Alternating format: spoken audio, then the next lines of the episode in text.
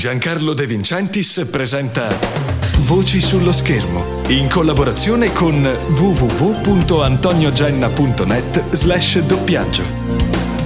Un cordiale saluto da Giancarlo De Vincentis e bentrovati con la seconda stagione di Voci sullo schermo, il grande podcast dedicato al mondo del doppiaggio italiano da un'idea e una produzione di www.giancarlodevincentis.com e con la collaborazione per la sua pubblicazione del portale Il Mondo dei Doppiatori www.antoniogenna.net slash doppiaggio. Da oltre dieci anni sicuramente la risorsa più autorevole in rete sul mondo del doppiaggio italiano. Iniziamo qui il nostro nuovo ciclo di interviste lo facciamo come sempre con un grande ospite. Lui è davvero uno di quelli ragazzi che ha fatto di tutto nella sua carriera. Ha doppiato cartoni animati, campagne pubblicitarie e poi attori del calibro di Sean Penn, anello d'oro per la direzione del doppiaggio della serie televisiva Lost. Avrete sicuramente capito di chi stiamo parlando. Ben trovato, benvenuto e grazie di essere mio ospite a Massimo Rossi. Ciao, come stai? Direi bene. Benissimo, dimmi tutto, come state? Ma, tutto a posto? Ma assolutamente sì. E allora, Massimo Rossi per Voci sullo schermo 2012, una persona molto disponibile e alla mano e una grande voce per il pubblico italiano. Pubblico italiano che ti segue e che ti ammira. Ne sei cosciente, Massimo? Sì, devo dire, ho molti riscontri soprattutto a casa con i miei figli. Dice basta papà, non ce la facciamo più a sentire. Dave.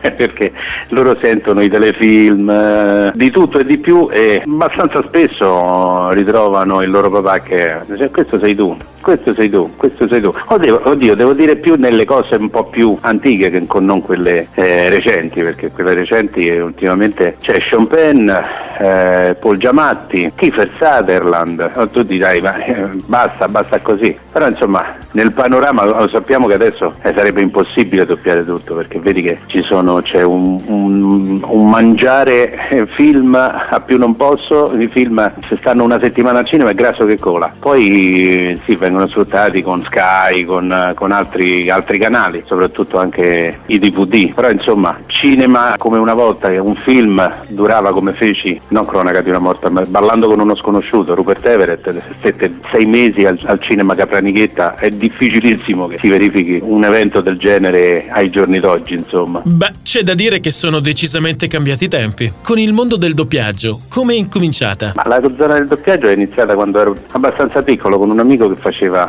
che già lavorava in, nel settore come bambino e mm, i genitori conoscevano i miei genitori e per puro caso c'è da fare un, un film, cercano dei bambini, ti andrebbe di venire? Sono andato e, e lì è cominciata molto molto a rilento, nel senso che i primi anni è stata proprio occasionale al 100% fino ai 10 anni, 10-11 anni, fino ai 14-15 anni che è cominciato ad aumentare come tipo di lavoro, come frequenza lavorativa, fino ad arrivare ai 16-17 quando meno male si cominciavano a subentrare queste tv private, quindi c'era un lavoro continuativo nel senso che le televisioni aumentavano e aumentava anche gli orari in cui dovevano andare in onda, quindi non era più come ai miei tempi la tv dei ragazzi cominciava alle 5 del pomeriggio, quindi anche la televisione con il famoso logo che si innalzava Rai ta ta ta ta ta ta ta ta ta qui si andava 24 ore su 24 e quindi il lavoro ce n'è stato a bizzeffe insomma. Basti dire che in 10 anni ci siamo mangiati 50 anni di magazzino americano. Non per nulla siamo al telefono con uno dei massimi esponenti del doppiaggio italiano. Massimo Rossi, Riccardo Rossi, poi ancora Valentina, Manuela e non finisce qui, c'è Laura, Fabio Boccanera, insomma un'intera famiglia nel doppiaggio italiano. E allora, essere doppiatori si nasce, si diventa vita e nel DNA. Qual è la verità? Ribadisco, prima stavo facendo anche una sorta di, non è una discussione, però un pur parler con mia figlia, in quale diceva ma tu doppiatore ti vengono a chiedere quello che è, è invece attore. Dico scusa, perché fai questa distinzione? Attore, doppiatore. Il doppiatore è un attore, nel senso che io faccio anche questa distinzione. Il doppiatore secondo me è anche un doppio attore, manca una T, nel senso che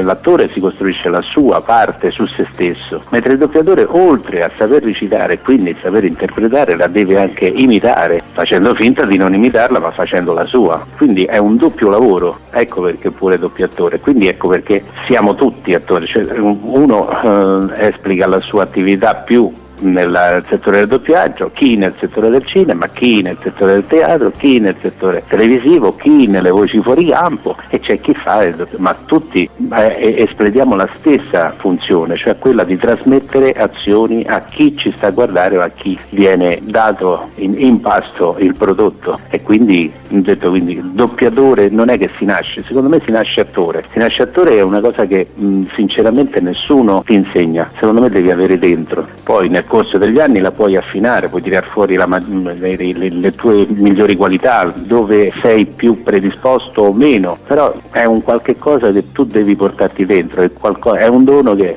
ti è stato dato, poi sta a te o no sfruttarlo al, al meglio, insomma, o a secondo le tue esigenze o i tuoi voleri. Sicuramente nel tuo caso questo è un dono che tu sai usare molto bene. Ti faccio questa domanda che viene dall'esperienza anche della prima stagione di Voci sullo schermo schermo, sembra quasi una serie televisiva. Ho intervistato diversi tuoi colleghi, alcuni hanno accettato l'intervista, altri invece non hanno accettato l'intervista, ma comunque ci è stato un colloquio telefonico ed è venuto fuori che per alcuni di loro fare il doppiatore è un po' un sacro modo di vivere la vita, lo porti con te stesso a 360 gradi, 24 ore al giorno, ovunque tu sia, per altri invece viene vissuto con maggior distacco. Per te com'è? Ma sai, bisogna avere come al solito un giusto equilibrio, nel senso che se te lo porti troppo appresso a te poi entri in, in trip psicologici che molto probabilmente da cui è difficile poi uscire fuori. Però indipendentemente da questo voglio sottolineare una cosa, tu per poter almeno questo io ho, ho sentito nel mio lavoro e molto probabilmente è quello che mi ha dato maggior riscontro, è che per poter trasmettere delle emozioni le devo in primis provare io, altrimenti non passano e questo si riscontra in molti, molti miei colleghi, nel senso che non è che sono meno bravi, è che molto probabilmente, come dici tu, c'è un distacco e questo distacco nel momento che tu porgi si sente. Quante volte tu avrai sentito dire bello, bel doppiaggio, magari bel, bel, bel recitato, bel, um, non c'è stata una sbavatura, però non mi ha dato emozioni, cioè non ho provato niente. E quando invece dice, eh ma quello lì però è stato, visto quant'è, è stato cane, cosa, dice ma sarà, però a me mi ha fatto venire la pelle d'oca. E allora dice tu come te lo spieghi? È perché evidentemente che lo anche recitando, mantenendo sempre tutto in certi, in certi parametri, è ovvio. Però dico, ci sono delle cose che sono un po' meno perfette della perfezione eppure fanno passare un'emozione e che è quella poi che dobbiamo fare. E allora io, io almeno per quanto mi riguarda, preferisco il meno perfetto, ma è quello che mi ha dato il brivido, perché uno va a cercare delle emozioni, sono quelle che ti fanno sentire vivo. Emozioni, e quante emozioni passano attraverso la voce, tu ce lo insegni. Ma lungo il corso della tua carriera non ti è mai capitato, riascoltandoti, di pensare quel giorno durante quel doppiaggio non mi sono riuscito a chiudere bene la porta alle spalle. Magari gli altri non se ne accorgono, ma io sì. Sì, tante volte. Anzi, ti devo dire, l'ipercriticità eh, mi porta sempre, non so, ma questo mi, mi, è stato insegnato una cosa. Cioè, io all'inizio dicevo, ma no, lì sono stato, potevo fare meglio, no, qui. Adesso, andando avanti con gli anni, hanno detto tutti, sentiatelo per te. Ma perché? Dice, perché gli altri non, probabilmente non se ne accorgono. È una cosa di cui puoi tu far tesoro, ma perché è tua, non puoi esternarla, perché gli altri molto probabilmente non se ne sono accorti. E se non se ne sono accorti, magari per darti ragione ti dicono, ah è vero, c'hai ragione non sapendo assolutamente di quello stai, di cui stai parlando. Capito? Sì, io tante volte l'ho fatto questo tipo, anzi la maggior parte delle volte lo faccio, ma questo è perché per poter, come si dice, evolvere, per cercare di capire la prossima volta, una, una volta successiva, come poter ovviare a certi, certe cose. Ti dirò una cosa, io proprio in sede lavorativa, quando mi dicono e mi chiedono determinate cose, che io poi penso di fare, l'unica maniera per poter capire, me la fate riascoltare, io mi riascolto e lì capisco perfettamente al volo, perché è un conto che parte e da te e tu pensi di dare, ma se non arriva vuol dire che qualche cosa c'è e io, almeno questo è il mio metodo, riascoltandomi riesco a capire che cosa vuole sia il direttore o le persone che stanno intorno a me e quello che io non sono riuscito a dare. Stiamo chiacchierando con Massimo Rossi, il quale è il doppiatore di grandi personaggi come ad esempio Sean Penn, lo anticipavamo in apertura, ma altresì direttore di doppiaggio e ad esempio Massimo hai vinto un anello d'oro per la direzione del doppiaggio della serie televisiva Lost. Il doppiatore, il direttore di doppiaggio. La tua esperienza nel tuo parere per noi di Voci sullo schermo? Beh, sono due, eh, mm, due cose sostanzialmente diverse ma al tempo stesso molto simili e molto uguali perché tutte e due, in tutte e due devi dare, devi dare. In una però devi dare spiegando, esponendo, in un'altra, quella dell'attore, recitando. E quindi sono due modi diversi ma al tempo stesso sono molto molto simili perché si tratta sempre di dare e questo è una cosa molto, molto bella. Come attore lo dai al pubblico, come direttore lo dai a chi sta davanti a te che fa da tramite per poter far capire quello che tu vuoi o quello che il prodotto vuole. E la cosa bella è che come attore devi stare attento, ma più che attento devi relazionarti con chi sta di dietro a te, quindi c'è quello anche dietro a te che dovrebbe capire più te che stai cercando di impersonare. Come direttore invece devi cercare di capire più l'attore cercando di muovere quelle corde giuste per poterlo fare, hai uno strumento perché, per farlo suonare bene. E devi essere anche un po' psicologo perché non tutti devono essere trattati allo stesso modo per tirar me- fuori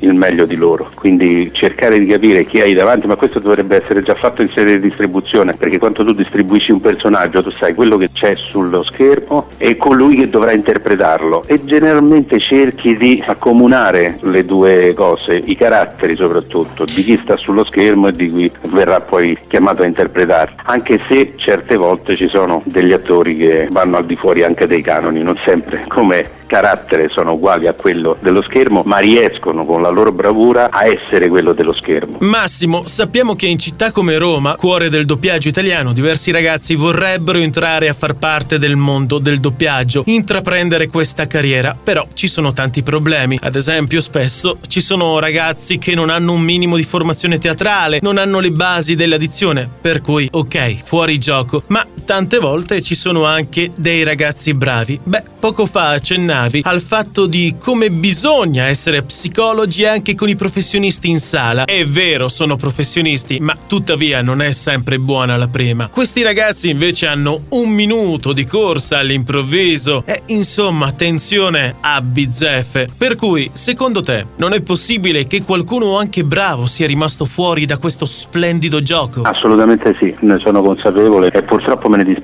ma purtroppo eh, bisogna capire che oramai l'immediatezza del prodotto, ma soprattutto condizionata dal fattore economico, che è molto molto pressante, molto più del fatto artistico, del, del fattore artistico. Porta sì che questo, mm, diciamo, questo neo non venga cancellato ma si allarghi sempre di più purtroppo. E quindi le, le persone che vengono su, giustamente a fare i provini ma il provino sai è, è a sé stante. E lì giocano tanti fattori. Ecco perché quando ci sono uno dei motivi per cui cerco di fare il direttore il meno possibile perché non ti danno modo di fare il direttore. Oramai purtroppo le cose economiche come ti ho detto sovrastano i fattori artistici. E quando c'è da insegnare quello che io ti stavo dicendo prima come direttore io reputo questo eh, questo ruolo molto importante, eh, è, è, una grossa opportunità perché tu, tu trasmetti quello che hanno insegnato a te a altre persone che stanno dopo di te. Quindi non è che mi sento un insegnante, ma sento, sento di essere un tramite, un tramite di quello. E per poter insegnare questa cosa non è che si insegna in, in pochi giorni o in un turno, ci vuole del tempo. Purtroppo i, i, ragazzi giustamente di adesso, non lo so se giustamente o ingiustamente, non lo so, a parte che vogliono arrivare subito, non vogliono fare. Io mi ricordo che all'epoca quando iniziavo io ci sono, c'erano le persone che facevano solo ed esclusivamente il brusio e poi c'erano le categorie e non si andava al di là di certe categorie se non eri in in grado. Adesso purtroppo ci sono anche questa cosa del fatto economico. Se tu costi di meno puoi fare anche il protagonista e questa non è una cosa molto non degradante, ma non aiuta neanche i ragazzi a capire che cosa significa arrivare a fare un protagonista. Perché quando un personaggio, quello che ti dicevo anche prima, che non ha mai fatto protagonisti ma ha fatto piccole parti, fa un protagonista, non sa neanche lui da che parte cominciare. L'importante però è farlo, è mandare in onda il prodotto. Poi come viene, viene. Al tempo stesso viene un prodotto